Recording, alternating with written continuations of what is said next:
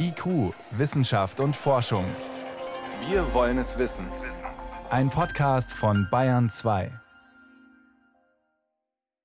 Um 9.02 Uhr war mein Zug vorgesehen, aber der ist jetzt storniert und jetzt warte ich halt. Höhere Gewalt. Wir tragen es mit Fassung. Habe nicht gut geschlafen, weil ich wohne fast mitten im Wald. Da hat es gescheppert und gekracht. Ich gehe wieder zurück nach Hause. Vielleicht reise ich dann erst morgen ab. So klang es heute Morgen am Münchner Hauptbahnhof. Viel Stillstand gab es in Bayern heute, aber die ganz großen Schäden sind ausgeblieben. Wie außergewöhnlich der Sturm Sabine war, welche Rolle der Klimawandel spielt, das ist Thema bei uns heute. Außerdem geht es um milde Winter und saubere Luft und um abgekühlte Körpertemperatur. Wissenschaft auf Bayern 2 entdecken.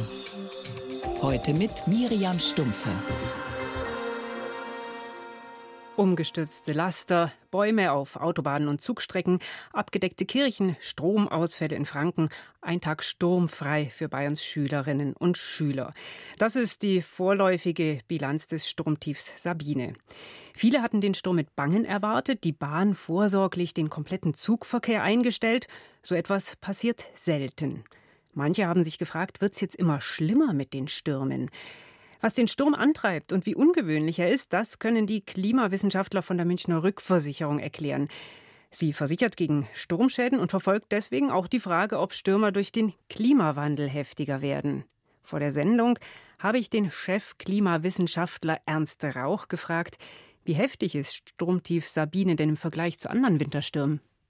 Nun, was wir äh, heute aktuell als harte Fakten vorliegen haben, sind die Windgeschwindigkeiten über Europa, die Verteilung, die regionale Verteilung, die maximalen Windgeschwindigkeiten von Sabine und das im Vergleich zu äh, früheren Stürmen, beispielsweise Kyrill 2007 und noch frühere Stürme. Und in diesem Vergleich war Sabine eher ein durchschnittliches Ereignis, sicher kein Spitzenereignis. Ich will zwei Zahlen nennen dazu. Typischerweise lagen im Flachland die Windgeschwindigkeiten um 100 Stundenkilometer in der Spitze, lokal etwas drüber und nur auf den Bergspitzen deutlich höher. Und das vergleicht sich mit einem Sturm Kyrill 2007, der auch im Flachland Windgeschwindigkeiten über 140, lokal sogar 160 Stundenkilometer erreichte. Also Sabine eher durchschnittlich, aber schon auch heftig.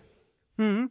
Trotzdem wurde im Vorfeld ja eben komplett Zugverkehr eingestellt. Ist sehr ungewöhnlich. Man konnte es vorher nicht genauer wissen.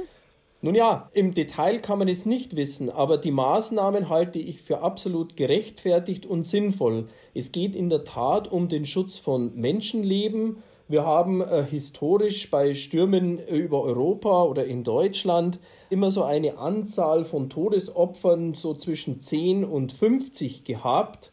Und ich kenne jetzt den aktuellen Stand noch nicht, aber es sieht so aus, als Zwischenstand mindestens, dass die Opferzahl sehr gering war. Und das ist dann schon auf diese sehr rechtzeitigen und intensiven Warnmaßnahmen zurückzuführen. Insofern, ich glaube, die Behörden haben hier absolut richtig gehandelt. Schutz von Menschenleben und am Ende auch Sachwerten ist äh, durchaus relevant. Oberstes Ziel bei Menschenleben, das hat gepasst.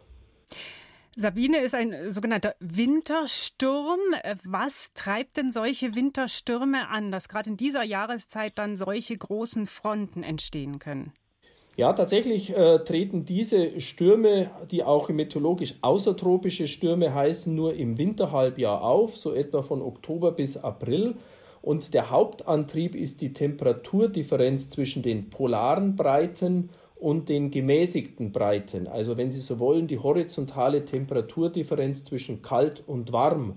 Und in Wintern, in denen es eben besonders warm ist, und einen solchen Winter haben wir aktuell, äh, steigt die Wahrscheinlichkeit für diese intensiven Stürme, weil Temperaturgradienten, Temperaturunterschiede besonders groß sind.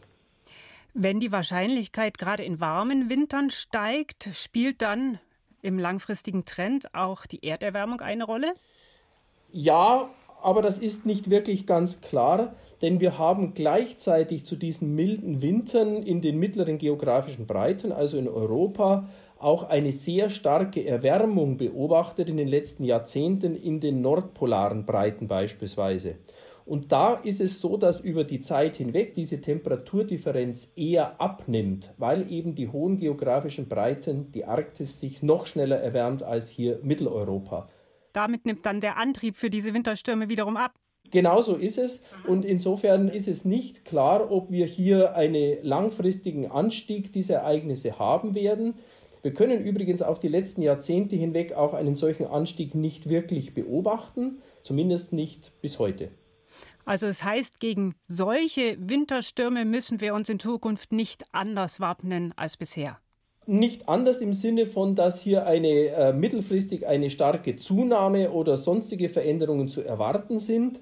Was wir allerdings schon machen sollten, ist genau das, was jetzt dieses Wochenende geschehen ist, uns rechtzeitig vorbereiten auf diese Ereignisse. Die künden sich ja an, die kommen ja nicht plötzlich sozusagen aus dem Nichts, man hat Vorwarnzeiten von ein, zwei, drei Tagen. Und wenn man dann seine Sachwerte sichert, im Haus bleibt, Schulen schließt beispielsweise, dann ist das mit das Beste, was man machen kann. Der Wintersturm Sabine, die milden Winter und die Schäden, das waren Hintergründe von Ernst Rauch. Er ist Chef Klimawissenschaftler der Münchner Rückversicherung. Vielen Dank. Ich danke auch.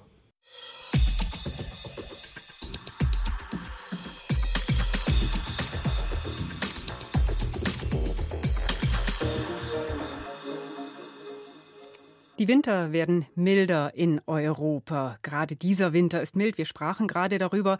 Und wir haben sogar einen Rekordjanuar hinter uns. Es war der wärmste in Europa seit Beginn der Wetteraufzeichnungen. Klar, wenn sich weltweit die Atmosphäre erwärmt, dann ist es naheliegend, dass sich das auch in den Jahreszeiten auf den verschiedenen Kontinenten niederschlägt. Allerdings, wie stark, das hängt nicht nur davon ab, wie viel vom Treibhausgas CO2 sich in der Atmosphäre anreichert, sondern auch von regionalen Besonderheiten. Und da sagen Forscher, in Europa spielt auch die inzwischen immer sauberere Luft eine Rolle. Wie das zusammenhängt, schildert Bayern 2 Reporterin Margarete Jall. Es ist Anfang Februar, die Temperaturen liegen im Plusbereich. Winter? Fehlanzeige. Nicht nur in Deutschland, auch in Skandinavien und Osteuropa. Und das kommt immer öfter vor. Yuan Wang ist Atmosphärenwissenschaftler am California Institute of Technology.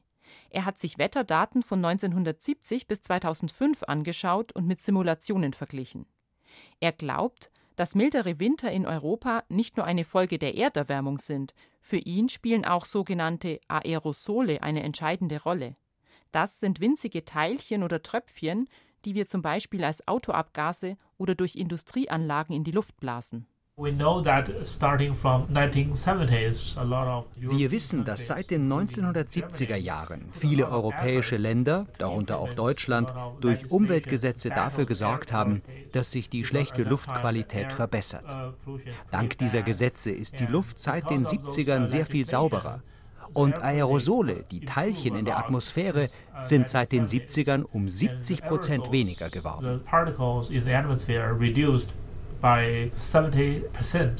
Weniger Aerosole heißt wärmere Temperaturen, denn Aerosole reflektieren das Sonnenlicht und sorgen damit für Abkühlung. Volkmar Wirth, Professor für theoretische Meteorologie an der Johannes Gutenberg Universität Mainz. Wenn man jetzt also die Atmosphäre sauberer macht, was natürlich sehr wünschenswert ist, dann ist der unangenehme Gegeneffekt, dass die Temperaturerhöhung aufgrund des CO2 eben in voller Wucht durchschlägt und nicht teilweise maskiert wird. Diesen Zusammenhang kennt man schon lange. Yuan Wang geht in seiner Studie noch einen Schritt weiter. Er glaubt, dass die sauberere und damit wärmere Luft über Europa auch die großflächige Zirkulation der Atmosphäre, also den sogenannten Jetstream, beeinflusst. Das ist ein stetiger Höhenwind zwischen der Polregion und den mittleren Breiten, der von West nach Ost strömt. We found the jet stream, very high speed wind der Jetstream, dieser sehr schnelle Wind weit oben in der Atmosphäre, verschiebt sich nordwärts, Richtung Pole. Und deswegen hat die kalte Luft kaum Chancen, Eurasien inklusive Deutschland und andere Teile wie Russland zu erreichen. Wir haben also herausgefunden, dass Aerosole eine sehr wichtige Rolle spielen bei der Regulierung von extremem Winterwetter. in regulating the winter extreme weather. Ist es wärmer über Europa, pendelt der Jetstream nicht mehr so stark, er schlägt also weniger große Wellen und bringt dadurch kaum noch arktische Luft nach Europa, glaubt Wang. Und dass deshalb die extremen Kältetage weniger geworden sind. Für den Meteorologen Volkmar Wirth ist diese Verknüpfung zum Jetstream nicht so eindeutig. Die Hypothese des Artikels ist nun das, dass diese lokal unterschiedlichen Aerosolveränderungen, also in China wird die Luft gerade schmutziger, in Europa wird sie gerade schon etwas sauberer, dass das Auswirkungen auf die Zirkulation haben könnte. Ja, das ist zunächst mal plausibel und davon kann man durchaus ausgehen. Das Problem ist, das rauszufinden, wie die Änderungen sind. Und das Problem, was die Autoren finden, ist, dass das eigentlich nicht statistisch signifikant ist. Noch sind die Forschungsergebnisse auf diesem Feld sehr widersprüchlich, sagt Volkmar Wirth. Je nach Methode würden sich die Ergebnisse stark unterscheiden. So zum Beispiel bei der Frage, ob der Jetstream größere oder kleinere Wellen schlägt. Die Schwierigkeit, die ich mit der Arbeit habe, ist die Diagnostik, die Metrik, die die Autoren verwenden, um Welligkeit des Strahlstroms zu quantifizieren das Ergebnis kann man auch völlig anders interpretieren und das hat dann gar nichts mehr zu tun mit Zirkulationsänderungen, sondern hat eigentlich nur noch mit Temperaturänderungen zu tun. Zusammengefasst heißt das, es gibt keinen Zweifel, dass CO2 unser Klima erwärmt und Aerosole das zum Teil ausgleichen, weil sie eine Kühlfunktion haben. Unklar ist aber, ob sich die Zirkulation, also auch der Jetstream, durch Aerosole verändert. Eines steht fest. Wenn wir den Trend aufhalten wollen, dürfen wir natürlich nicht die Luft wieder dreckiger machen, sondern müssen dringend CO2 reduzieren. IQ, Wissenschaft und Forschung gibt es auch im Internet. Als Podcast unter bayern2.de. Der Monarchfalter ist ein tolles Tier. Ein Schmetterling mit orange-schwarz gemusterten Flügeln, ein paar Zentimeter lang, nicht einmal ein Gramm schwer. Und doch legt er Strecken zurück wie sonst nur Zugvögel. Jedes Jahr im Herbst machen sich riesige Schwärme auf, ziehen vom Norden der USA nach Mexiko, trotzen Stürmen und Gewittern über Tausende von Kilometern. Doch es werden immer weniger Schmetterlinge. In den USA macht dem Monarchfalter die industrielle Landwirtschaft zu schaffen. Und in Mexiko müssen die Wälder, in denen die Falter überwintern, Avocado-Plantagen weichen. Es gibt Umweltschützer, die sich für den Erhalt ihres Lebensraumes einsetzen. Doch jetzt hat sich wieder auf bittere Weise gezeigt, sie leben gefährlich. Innerhalb von wenigen Tagen sind in Mexiko zwei Leichen von Umweltschützern gefunden worden. Beide wurden offensichtlich ermordet. Ann-Kathrin Mellmann berichtet aus Mexiko. Riesige schwarz-rote Monarchfalter aus Pappe rahmen den Sarg bei der Trauerfeier für Homero Gomez. Die Tiere bestimmten sein Leben. Damit die Milliarden Schmetterlinge ihren Platz zum Überwintern in den Wäldern des Bundesstaates Michoacán nicht verlieren, kämpfte Gomez gegen illegale Abholzung. Auch Touristenführer Raúl Hernández verteidigte Wald und Tiere gegen ökonomische und kriminelle Interessen. Er wurde nur wenige Tage nach Gomez aufgefunden, ebenfalls ermordet. Schmerzhaft sei das, so der linksgerichtete Präsident López Obrador. Seine Regierung hat bislang aber keine wirksame Strategie gegen die extreme Gewalt im Land. Die Gewalt im Land ist sehr bedauerlich und tut weh. Täglich arbeiten wir daran, dass es besser wird. Wir werden die Nationalgarde nach Michoacán schicken, um die Bürger Bürger, die Menschenrechtsverteidiger und die Umweltschützer zu schützen. Einfach alle. Die Nationalgarde zu entsenden sei jedoch keine angemessene Antwort auf die Morde und könne zu noch mehr Gewalt führen, meint die Anwältin Alejandra Leiva. Sie arbeitet für die Umweltschutzorganisation SEMDA in Mexiko-Stadt, die dokumentiert Angriffe auf Umweltaktivisten. Im Jahr 2018 wurden 21 ermordet. Jedes Jahr werden es mehr. Der Staat müsse endlich an die Wurzel des Problems gehen, so Leiva. Mexiko ist sehr reich an Bodenschätzen. Dadurch ist der Kampf um Land heftig. Auf dem leben häufig indigene Gemeinschaften und Bauern, die seit jeher diskriminiert und deren Rechte nicht respektiert werden. Die Politik verfolgt ein Entwicklungsmodell, das die Menschenrechte der Ressourcenausbeutung unterordnet.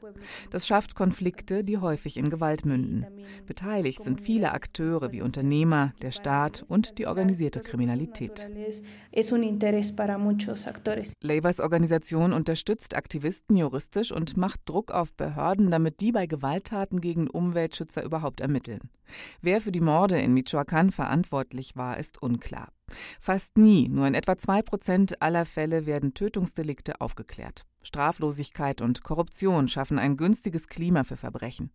Wer sich dagegen engagiert, lebt gefährlich und wird durch die Gewalt eingeschüchtert. Amado Gomez, der Bruder des ermordeten Schmetterlingsschützers Homero Gomez, beschreibt es so. Die Lücke, die durch seinen Tod entstanden ist, wird schwer zu schließen sein. Die Menschen sind sehr erschrocken und verunsichert. Sie sagen, mit Omero ist das passiert. Wer weiß, was mit mir geschieht, wenn ich seine Arbeit fortsetze. Vielleicht das Gleiche. Schutz oder Sicherheitsgarantien gibt es in Mexiko für niemanden. Selbst ein mit dem international renommierten Goldman-Preis ausgezeichneter Umweltschützer wurde ermordet. Und ebenfalls ein Aktivist, der unter dem staatlichen Schutzmechanismus stand. Mexiko ist eines der gefährlichsten Länder für Umweltschützer. Zwei Aktivisten wurden letzte Woche tot aufgefunden, offensichtlich ermordet. Bayern 2. Wissenschaft schnell erzählt. Und für das Neueste aus der Forschung ist jetzt mein Kollege Johannes Rostäuscher ins Bayern 2 Studio gekommen und hat ein, hm, ich sag mal, nicht überragend hübsches Tier mitgebracht. Es geht um einen Plattwurm, den man wirklich nicht unbedingt anfassen mag, auch nicht als Tierfreund. So glänzt schleimig hellbraun, eben abgeflacht, ungefähr sieben Zentimeter lang. Ein bisschen schaut er aus wie ein hellerer Blutegel, der auf dem Land lebt. Kommt eigentlich aus Südamerika und ist jetzt vermutlich in der Erde von importierten Pflanzen unter anderem nach Frankreich eingeschleppt worden. Gibt es auch schon in etlichen anderen südwesteuropäischen Ländern. Aber die Franzosen haben jetzt eben eine Zählung gemacht mit Hilfe von Gartenbesitzern. Und was ist da rausgekommen? In drei Viertel des Landes ist der Wurm schon daheim. Klingt nicht schön. Macht der auch was oder ist der nur, naja, halt unappetitlich? Das ist das Problem. Der Wurm ist ein ziemlicher Räuber und man weiß noch nicht, wie sich das auf die Ökosysteme in den Gärten auswirkt. Frisst Schnecken, das freut ein paar Gärtner, aber er frisst auch wieder Regenwürmer, was kein Gärtner brauchen kann. Und es geht ja, wie gesagt, immer ums ganze Ökosystem. Und Kommt er auch zu uns? Kann man das erwarten? Hm. Er ist noch nicht nachgewiesen in Deutschland, aber er lebt schon so nahe an der Grenze, zum Teil nur ein paar Kilometer, dass es nur eine Frage der Zeit ist. Wörtlich heißt es in der Studie sehr bald. Mhm. Eine weitere Tierzählung. Diesmal sind die Zähler keine Gärtner in Frankreich, sondern vermutlich dick angezogene Zoologen in Russland. Das russische Naturschutzministerium will die Eisbären auf ihrem Landesgebiet ganz genau erfassen und zählen lassen, zum Teil vom Flugzeug aus. Es geht darum, einen Überblick zu kriegen und dann zu überlegen, wie man die Eisbären schützen kann. Das hat in Russland auch einen ganz praktischen Grund. Die vom Klimawandel bedrohten Bären nähern sich nämlich dort immer öfter Dörfern und Siedlungen. Gibt's da gab es letztes Jahr so Berichte. Genau vor einem Jahr auf der Inselgruppe Novaya Semlja in der Barentssee, da waren 52 Eisbären über Wochen in der Nähe einer Siedlung, was die Bewohner nicht gefreut hat und auch die Behörden nicht. Von was für einem Bestand an Eisbären geht man denn zurzeit aus? Wie viel sind es? Also gezählt sind sie ja eben nicht, aber sie werden momentan auf ungefähr 25.000 geschätzt insgesamt. Mhm. Und jetzt am Schluss noch ganz tief in die Welt der Geschlechterklischees. Sowohl Männer als auch Frauen schwindeln, wenn es um die Einkommensverteilung bei Paaren geht. Aha, also ich packe jetzt mal mein erstes Vorurteil aus. Männer sagen immer, dass sie viel mehr als die Frau verdienen. Zumindest sagen sie, sie verdienen mehr. Mhm. Aber es ist viel komplizierter und auch viel interessanter. Beide, Mann und Frau, übertreiben beim Einkommen des eigenen Mannes oder des Mannes und beide untertreiben beim Einkommen der Frau. Aha, also, also Sie machen es so, wie man sich so vorstellt, traditionell. Genau, und am häufigsten schwindeln die Paare, wo die Frau tatsächlich mehr verdient. Da schwindeln wiederum beide. Sie frisiert es nach unten, er frisiert es nach oben. Der Grund ist vermutlich, sagen die Forscher, dass die gesellschaftliche Norm nach wie vor, zumindest in der Schweiz, da wo es untersucht worden ist, so ist, dass der Mann der Ernährer zu sein hat. Auch bei Paaren, wo die Frau etwas weniger verdient als er, frisieren beide wieder das Ergebnis. Vermutlich, dass auf jeden Fall das richtige, das erwünschte Ergebnis rauskommt oder dass vielleicht auch der Unterschied noch etwas größer ausfällt. Sehr spannend. Vielleicht auch eine besondere Spezialität der Schweiz. Ich wäre mal gespannt auf Ergebnisse aus Deutschland. Das war Johannes Rostäuscher mit den aktuellen Meldungen.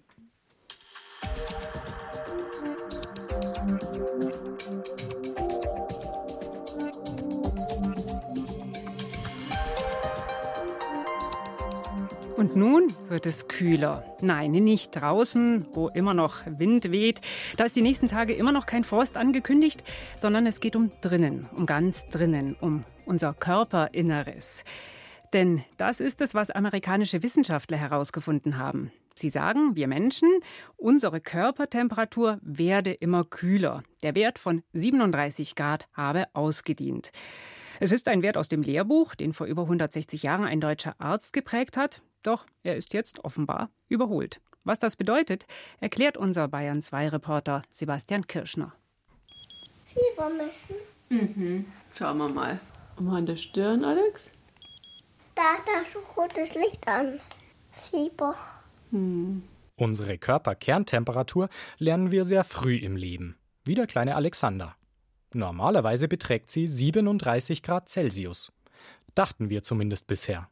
Doch ein Team von Ärzten der US-Universität Stanford behauptet nun, 37 Grad, das war einmal. Seit sich der Wert im 19. Jahrhundert als Standard etabliert hat, sei die Durchschnittstemperatur bei Frauen um 0,32 Grad gesunken, bei Männern gar um 0,59 Grad.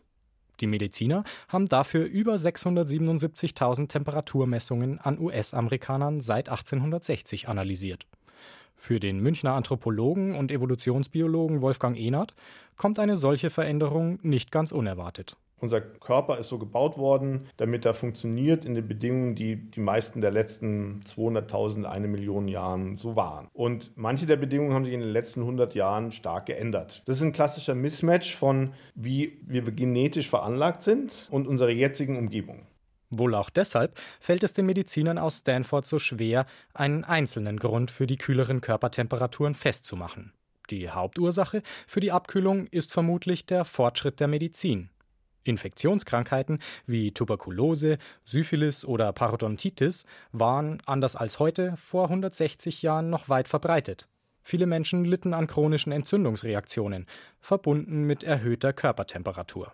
Aus Sicht von Wolfgang Ehnert eine einleuchtende Erklärung. Eine Entzündung ist ja immer eine Belastung für den Körper und ganz viele Prozesse sind mit Entzündungen verknüpft, Krebsentstehung und Herz-Kreislauf-Erkrankungen. Ne? Also das sind natürlich alles Dinge, die den Körper stressen und das hat einen Preis, ja.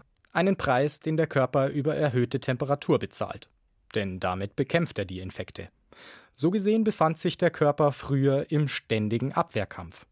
Heutzutage leben die Menschen nicht nur gesünder, sie sind auch größer und wohlgenährter als noch vor 160 Jahren. Die Temperatur könnte einfach ein weiterer Marker dieses Wandels sein. Glaubt auch Antonius Schneider, Leiter der Allgemeinmedizin am Klinikum der TU München. Der Körper erwärmt sich ja auch bei körperlicher Anstrengung. Wenn wir viel arbeiten körperlich, dann erhöht sich ja auch die Temperatur kurzfristig. Früher waren die Leute ja sicherlich viel mehr in Bewegung als wir heutzutage mit unserem Schwerpunkt sitzendes Verhalten. Viel Sitzen senkt den Energieumsatz. Eine große Rolle spiele aber auch, wann gemessen wird. Morgens ist der Körper kühler als abends. Und außerdem ist wichtig, wie gemessen wird. Die rektale Messung ist am genauesten.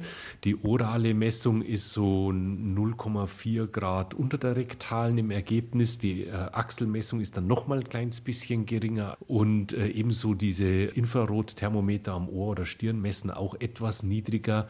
Da sieht man schon, das Ganze hat schon auch manchmal ein bisschen was Ungefähres. Aber worauf dann verlassen, wenn wir wissen wollen, ob wir Fieber haben? Bisher galt grob, Messwerte ab 37,5 Grad sprechen für erhöhte Temperatur, ab 38 Grad für richtiges Fieber. Allgemeinarzt Schneider sieht die Ergebnisse der US-Mediziner gelassen. Man braucht das Gesamtbild des Patienten. Es ist nicht nur alleine von der Temperatur abhängig. Gibt dann vielleicht manchmal mehr Grund, nochmal einen ganz kritischen Blick auf den Patienten zu richten und ihn ganz sorgsam zu beobachten. Aber in der täglichen Praxis mit Erkältungsgeschehen, Grippewelle etc. wird es, denke ich, nicht stark die gängige Praxis ändern. Denn wichtiger als exakte statistische Werte, so Schneider, sei letztlich ohnehin das eigene Befinden. Das weiß auch der kleine Alexander schon. Machen wir mal im Ohr. Was ist es? Grün. Also? Kein Fieber. Grün, kein Fieber. Habe ich doch gesagt. Eben, manchmal braucht es gar kein Thermometer, um zu merken, ob man Fieber hat oder nicht. Das war's in IQ Wissenschaft und Forschung. Im Studio war Miriam Stumpfe.